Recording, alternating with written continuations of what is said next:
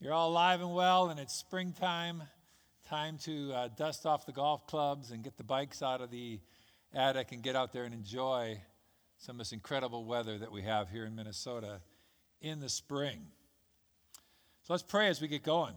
Father, I thank you that you are the Almighty God that never changes, that is always constant and solid as a rock.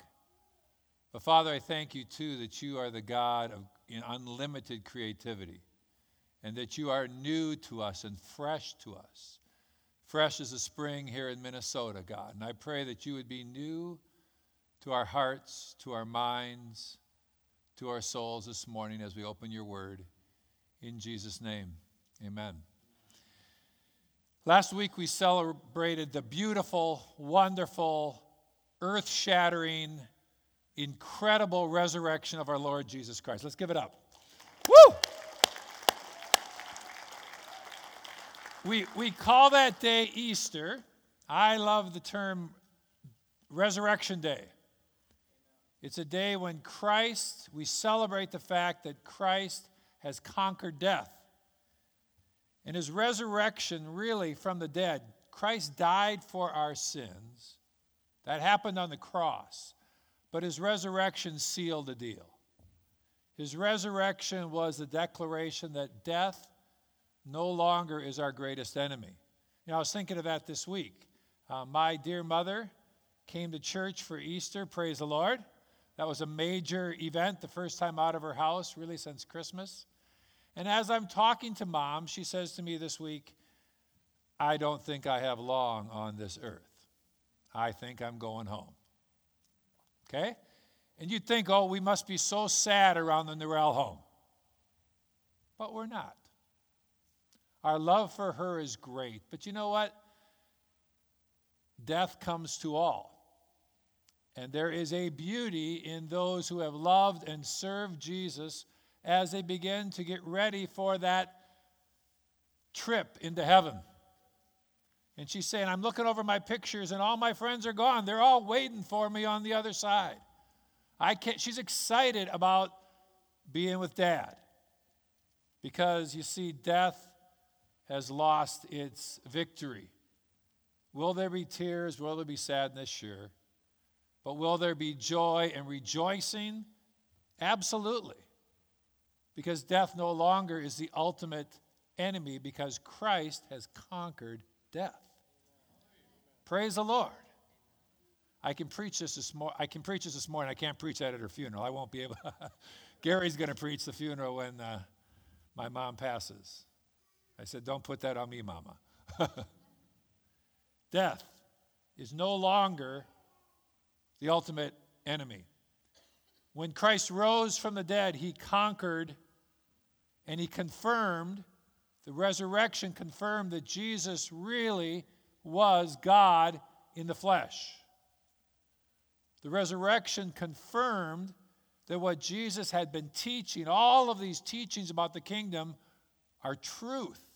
They're not just opinions, they're not just good teachings, they are truth. And in this world of relativism, of great confusion for us and for our kids that says anything goes, whatever you believe is true, that's confusing. The Word of God stands true because of the resurrection of Christ, that this is truth. You can bet your life on it. And it also confirmed that the plan of forgiveness is available to us today. That we can be reconciled. Bobby talked about reconciliation. We can be reconciled to God, and that our salvation and our eternity is secure the resurrection of our Lord Jesus Christ. That was last week. Now, here we are the Sunday after. And as I was looking through the scriptures, I, found it fascinating that Jesus didn't just raise from the dead, greet his disciples, and he was gone. Day one. But it's, the scriptures tell us that Jesus hung around for 40 days. Thought about that. I thought, why? Well, I mean, he'd already died for our sins. He'd been resurrected to prove that he what he said was true. Why did he hang around for 40 days? Well, you know, the, the main purpose, I believe, that Jesus stayed was to prove that he had risen from the dead. He knew there'd be a lot of doubt, and he presented himself to many people. First to Mary, then to a couple different groupings of his disciples. It says at one point to over 500 people, he showed himself. He was saying, Look, I have risen from the dead. It's the real deal. That's reason number one. But why 40 days? It's interesting. Um, the Bible seems to use the number 40 to emphasize a spiritual truth. You see the number 40 throughout many times. I'm not a guy of numerology, I think we can overdo it. But I think the Bible does use this number 40 to say, hey, pay attention. Something big is going on here. Just think of some of the examples. You have in the Old Testament with the flood, it rained 40 days and 40 nights. When Moses killed the Egyptian, he fled to Midian and he was there for 40 years in the desert. Moses went to Mount Sinai for 40 days and 40 nights. The Israelite spies went to Canaan for 40 days. The Israelites wandered around the desert for 40 years. And in the New Testament, Jesus was tempted in the desert for 40 days and 40 nights. Jesus or the scriptures use this number for you to say something is going on here in the spiritual world. Open your eyes, pay attention, don't miss this. And now there were 40 days between Jesus' resurrection and his ascension. And I believe the Lord is saying, pay attention, take a look. This is the Messiah. This is the chosen one. This is the Redeemer of the world, and he has conquered death. And as Jesus spent these 40 days, and you're supposed to pay particular attention to these days, he went around giving, as it were, parting gifts. Things that he said, All right, you've heard a lot, but here's really important themes that you should not miss because his goal was to not just redeem the world, but to establish his church here in the world for all ages, including City Hill Church here in Eden Prairie. He wanted to leave gifts to us as his church. And one of those kingdom principles that Jesus wanted to emphasize and bring home, and it's my message for this morning, is grace. Say that with me grace. When they ask you at lunch, what did the pastor talk about today? You can say, grace. Talked about grace. It was an incredibly important kingdom principle that Jesus wanted to leave to you and to me. See, God is a God of grace. God's default, the default of Christ to you and to me is grace.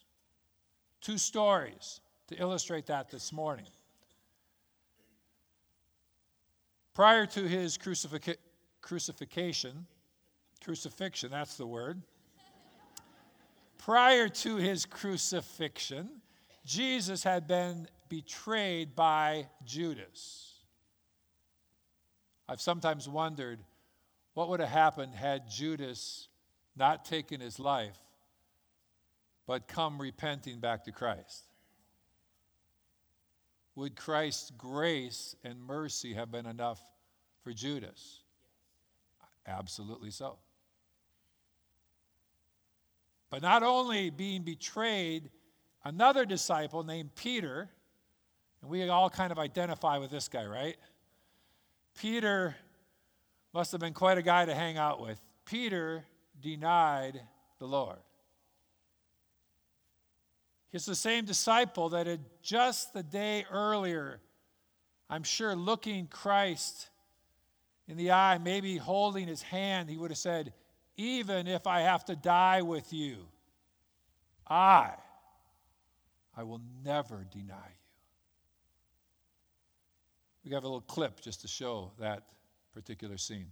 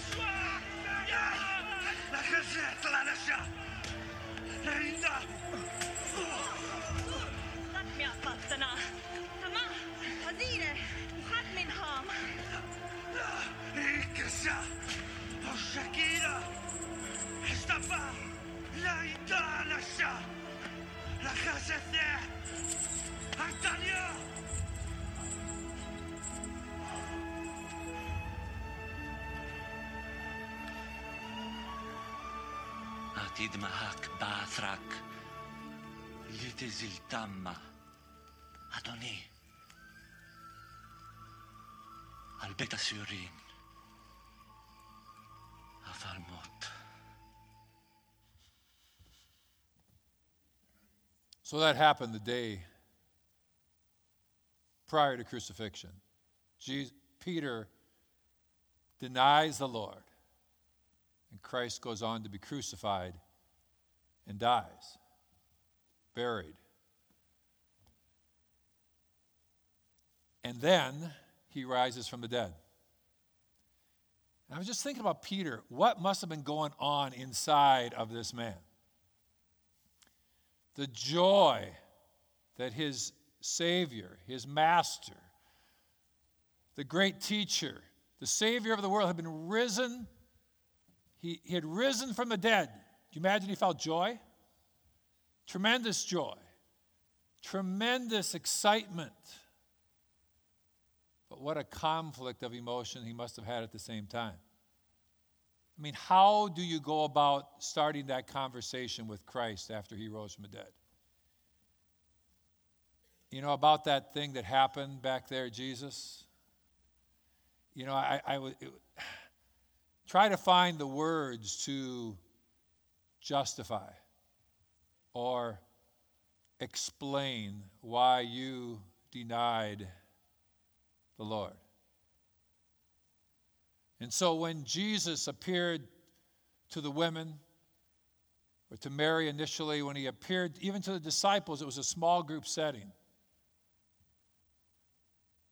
But now there was a face to face that was happening between Jesus and Peter.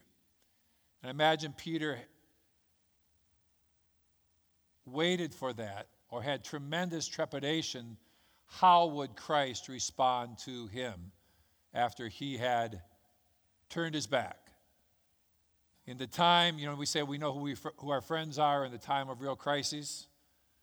Well, in Jesus' greatest time of need, Peter failed. And so, in this 40 days, Jesus was moving about appearing here. He was different. He was going through doors, closed doors, and appearing here, and he was at a different time of life. Disciples didn't really know what to do, so Peter is a leader. Now, he didn't always lead in good directions, but he was always leading. And Peter says, I'm going fishing. And the other disciples said, All right, we're with you, Peter. So they jump into a boat and they go fishing. They go backwards. They go back to the life they had before. How many of you know that going backwards doesn't work very well? We try going backwards sometimes, it's a life we know, but it's just not the same. They might have loved fishing before, but I don't think they loved it now. And so they're out fishing. And we come to John chapter 21, verse 4. I'll work this through verse by verse this morning. Just as day was breaking, Jesus stood on the shore, yet the disciples did not know that he was Jesus. Jesus said to them, Children, do you have any fish? They answered him, No. Time out. Anybody been fishing? Minnesota fishermen, how much of you how much do you hate it when you're fishing and you're striking out? You've been fishing all day and the other boat pulls up and you got nothing. They go, catch anything? Any luck? And you're like, and so you, don't, you never say no. You say, well, we've had a couple strikes. You know, a big one just got away. We had it right up to the boat, man. It was there. You know, I, something. You try, and, and then the worst off is if they pull up their stringer. You know, I mean, it, it, fishermen. And so they say, Jesus says to them, Children, do you have any fish? They say, No. Verse 6 Jesus said to them, Cast the net on the right side of the boat, and you'll find some. It's getting worse. Now, this guy, I mean, these are professional fishermen. And this guy on the shore somehow thinks that changing the net to the other side of the boat is going to make a difference. How many of you know that kind of sounds like a dumb idea? You know, it's all, and there's always somebody that knows a better lure, a better way to catch fish. They got some better idea of why you're failing. And Jesus, this guy, some guy on the shore says, cast it out on the other side of the boat. I can just kind of hear these guys going, hey, thanks, buddy. Great idea. But their way is not working, so they try it. Verse 3 or verse 6, end of 6. So they cast it, and now they were not able to haul it in because of the quantity of fish. All of a sudden, their, fish, their nets are just full. And the disciple whom Jesus loved, therefore, said to Peter, It's the Lord. Now, how do you think he knew it was the Lord right then? Not that he could see him any better, but something in John, the disciple, they called him the disciple that Jesus loved. They're, they're striking out all night and they put the nets in and they just pack out with fish. Something strange is going on. He goes, I know that feeling. I've been with that guy where things that you don't expect happen regularly. This is the guy that commands the winds and the waves. This is the guy that multiplies bread and fish. He tells us to throw our nets on the other side, and they fill up. Hey, that's the Lord over there. And Simon Peter heard that it was the Lord. He put on his outer garment, for he was stripped for work, and threw himself into the sea. He threw himself into the sea. I ask you the question which side of the boat did he throw himself into the sea on? It doesn't say. It's really speculation at this point. Did he throw himself into the sea so he could swim to get to Jesus first? That's possible. Or did he throw himself off the backside of the boat? Say, this is Jesus. This is the man, the master that I betrayed. We don't really know. But he left the fish, he left the catch, he threw himself into the sea. When they got, the other disciples came in the boat, dragging the net full of fish, for they were not far from the land, about a hundred yards off. When they got out on land, they saw a charcoal fire in place with fish laid out on it. Notice Jesus didn't need their catch to have fish.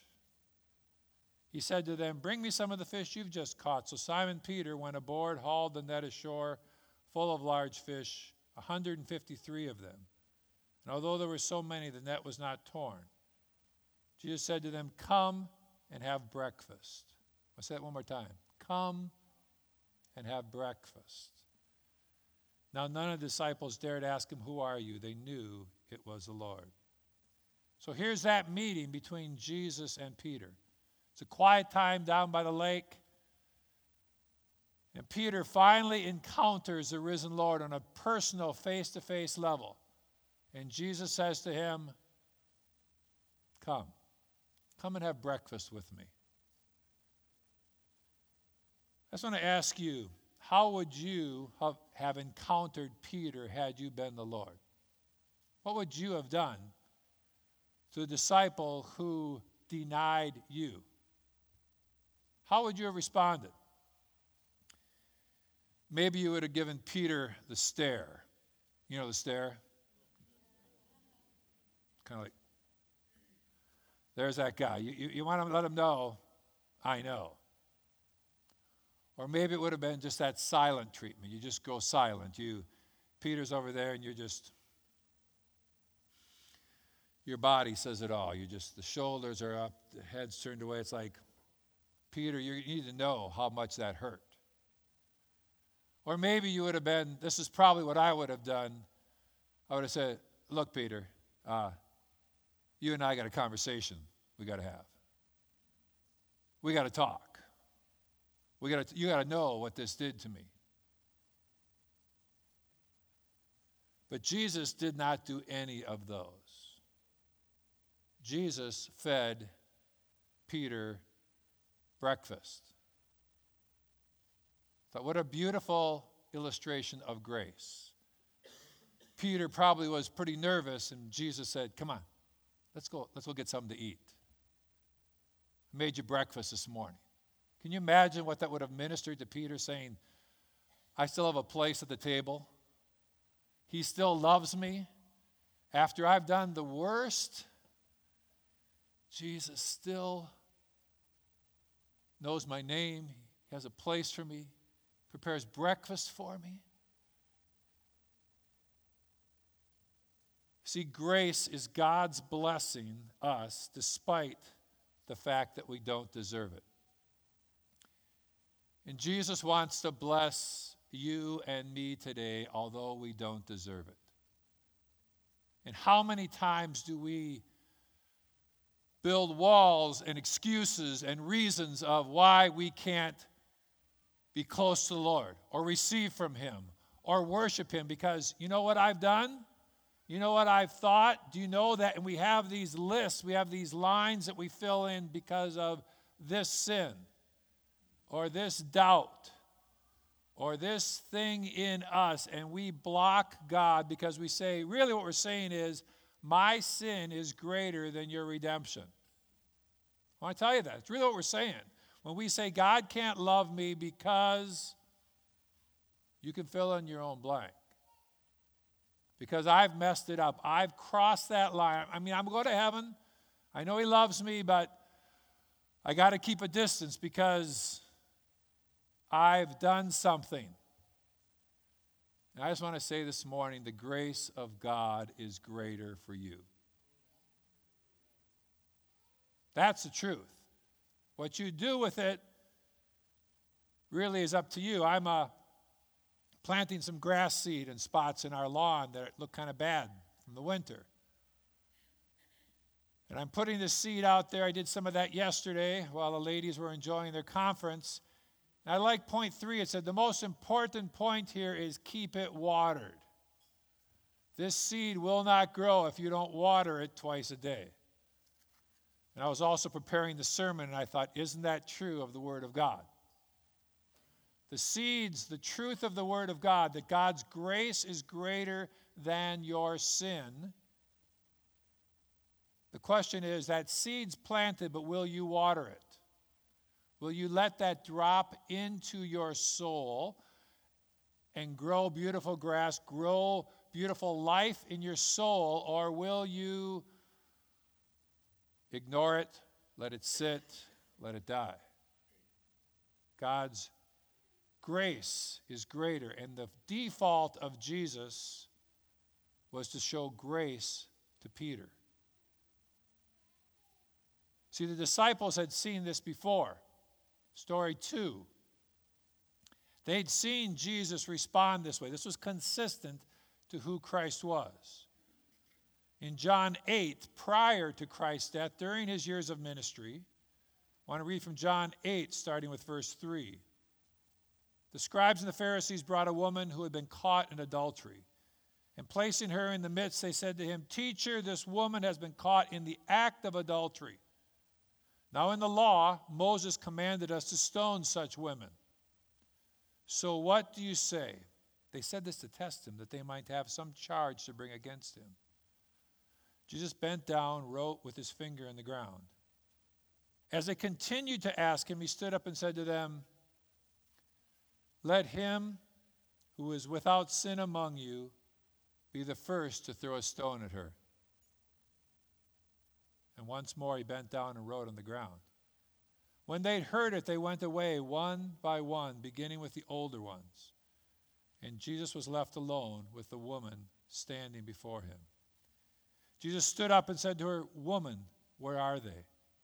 Has no one condemned you? And she said, No one, Lord. And Jesus said, Neither do I condemn you. Go, and from now on, sin no more. See, Jesus' default was grace.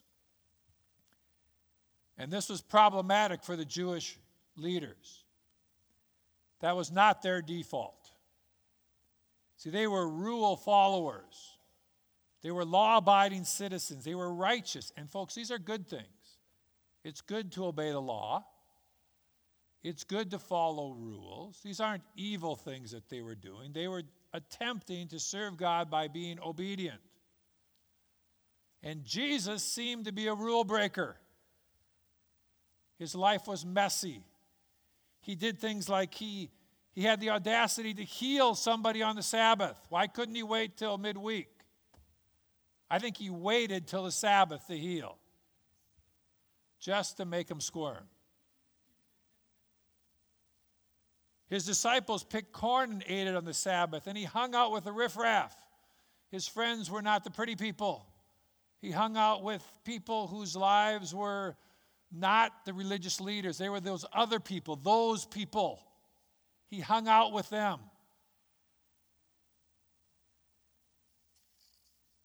Because his default was grace. And I think Jesus wanted to show that he loved people more than he loved the rules. I'll say that again. Jesus loved people more than he loved the rules. And that made the Jewish leaders very uncomfortable. It just made them, they liked rules. Rules bring us security, they bring us boxes that we can fit things into. We like having handles in life, and Jesus loved people more than he loved the rules. And so these religious leaders, they tried to figure out how do we take this guy down? The people love him. So they made a plan. Better said, they made a plot to take him down. They may have even laid the trap. Who knows how they found this woman in the act of adultery? But they brought her to Jesus, and now they had Jesus trapped. They gave him two options, and he was between a rock and a hard place. Either answer would be good for them because they could trap him in this problem. If Jesus says, let her go, then they have proof that he's a rule breaker. And they can show that he is not a man of God. He is not a godly man because the law said she needed to be stoned. The law of Moses said she must die. If Jesus says, stone her, they went again because they could show that Jesus lacked compassion, that he was harsh and cruel to stone this woman to death. And so they had him, or so they thought.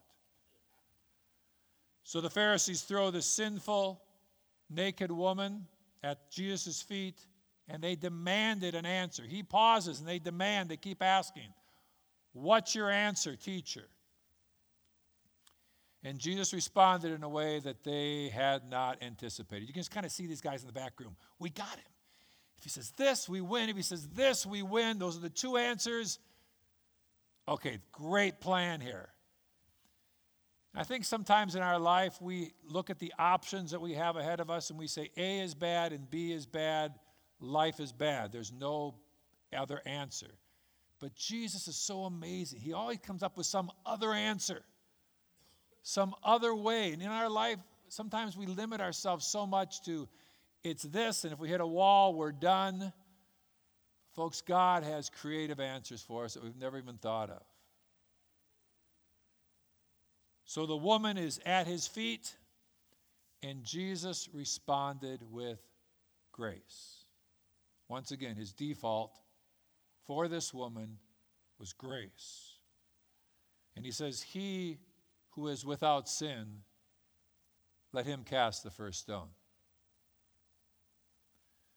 Just try to imagine. These guys probably had rocks they're going to kill her with, and you can just kind of hear the older ones you could hear those rocks dropping in the dirt. One by one, one by one, they dropped the rocks. Must have been pretty quiet besides these rocks dropping.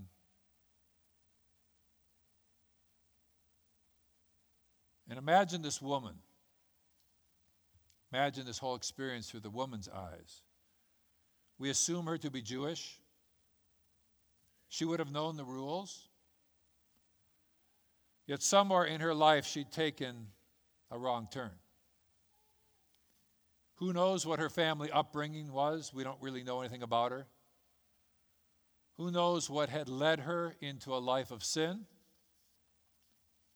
Instead of saving her body and her sexual intimacy for a husband, she had stepped outside of God's command and had given herself to a man that was not her husband, a man to whom she was not married, which is the definition of adultery. And the Bible clearly condemns adultery, fornication, any sexual intimacy outside of holy marriage. Let it just be stated that the Bible is very clear that sex is not dirty, that sex is not bad. To the contrary, the scriptures celebrate sex and the incredible union between a man and a woman inside the bounds of matrimony. There's high walls that God puts and says, This is an image of God and His church, the bride. But there's high walls. This is an exclusive relationship. And she had stepped outside of those walls. And we, you know, we don't know why. Was she a prostitute that was in this for financial gain? Was she looking for love? Was she pursuing physical pleasure? We don't know the story behind this woman. All we really know is she was caught in the act. And now her sin was going to cost her her life. There must have been a lot of horrible painful emotions flowing around inside of this woman. One of those may have been injustice. I mean, where's the guy? There were two in bed. Where's the guy? How come he wasn't brought into this circle along with the woman? He seems to be let free. And I'm sure part of her was saying, This was a trap and this isn't fair. And may I just say that life is rarely fair. If we look for fairness in this life, we don't get very far. A lot of times the fairness swings towards our direction. If we look at the fairness and the economy of the world and the, the things that we enjoy here in this land, it's not fair. And then there's other things that are unfair. And we, those things shout inside of us. And she must have been shouting, This is so unjust. She was brought naked, we imagine, to the public square. She no doubt felt the pain of public shaming, the scorn, the eyes of a young man upon her, the disdain of the religious lead, the religious women in the crowd, the sounds they would have made, the looks they would have put her way. She must have been in a miserable situation. But beyond that, she also realized that this was going to end her life, that these stones were going to be thrown at her until she died. Imagine the fear, the shame, the pain. This would be the end of her life that day. Her worst nightmare was about to happen, or she was in the middle of it, and and she also knew the law, and she would have said, You know, beyond all this, this is the law. I knew it, I stepped into it, and now I'm going to pay for it. But for some reason, they brought her to this man named Jesus. And Jesus was not like the other men. He didn't look lustfully at her, he wasn't even angry. He didn't seem to be condemning her because his default was grace. Now, some of us would call grace weakness. I mean, there is a law. If everybody just does whatever they want, world's going to go crazy, right? Law and order. I like order.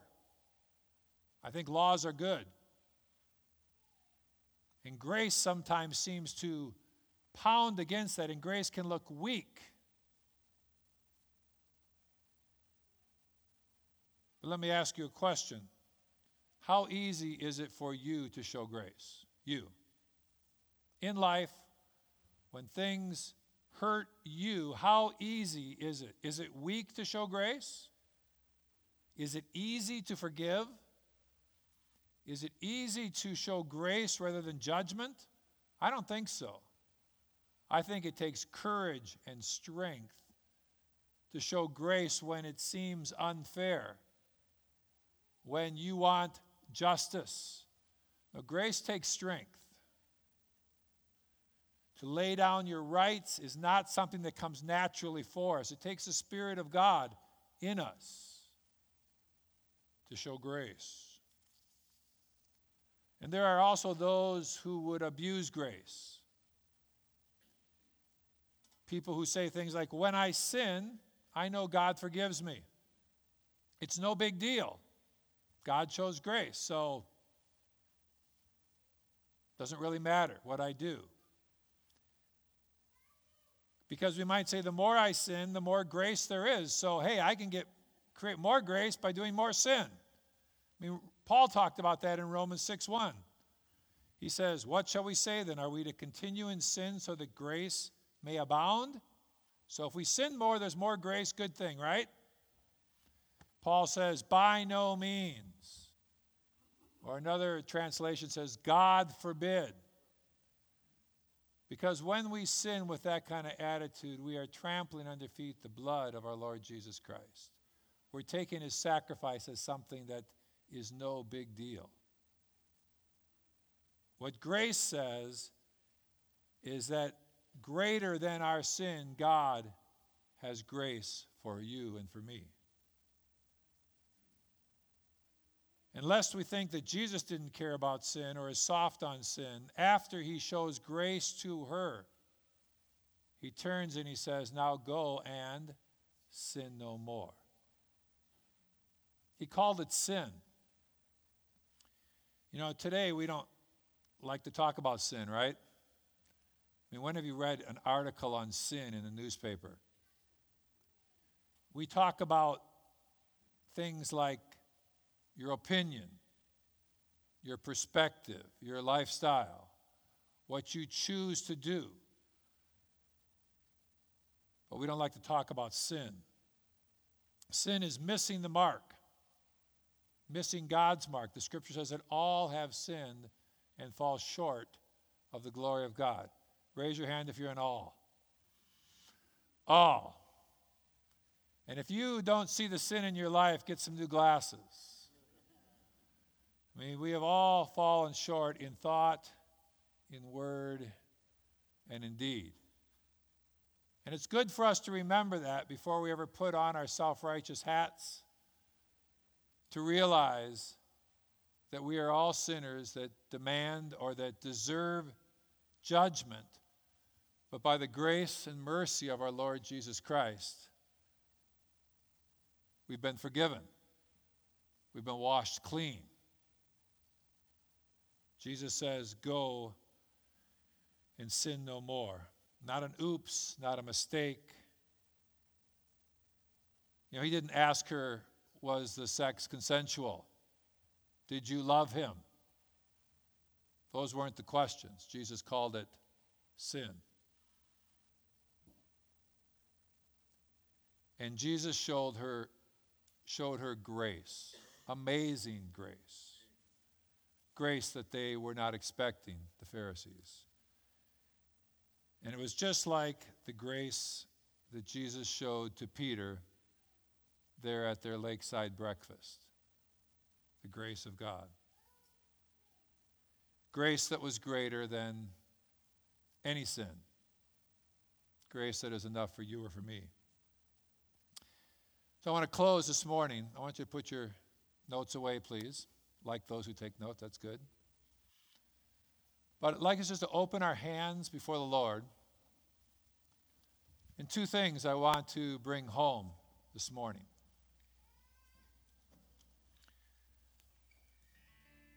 Will you receive the grace of the Lord for your life? Is the grace of God great enough for you? Now, I would imagine that most of us have opened our heart to Christ as our Savior. Praise the Lord. If not, today's a great day to open your heart to Jesus. That'd be a wonderful way to receive His grace and forgiveness. But for the other things in your life that as you grow, as you're on your journey of following Christ and you fall short, I hate to even speak of the ways that we can fall short because we're pretty good at figuring those out, right? We know those. And my prayer today coming in was that Jesus would shine a light of truth into our souls that would show the lies of Satan. That his light of grace would be so great that you would say, I've been believing a lie, that my sin is greater than.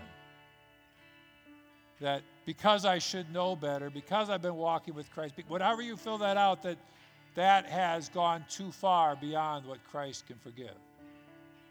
I would say to you today that the grace of God is greater than all of your sins, all of my sins.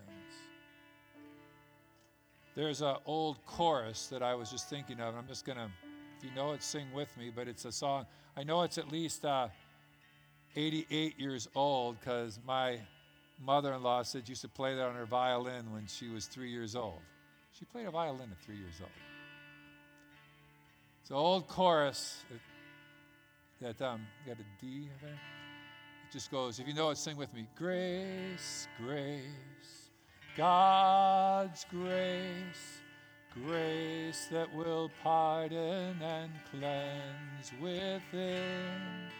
Grace, grace, God's grace, grace that is greater than all. Let's sing it one more time. Grace, grace, God's grace, grace that will pardon and cleanse within.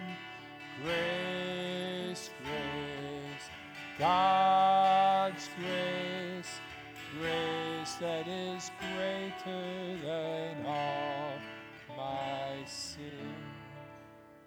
Let that chorus ring round and round in your heart this week.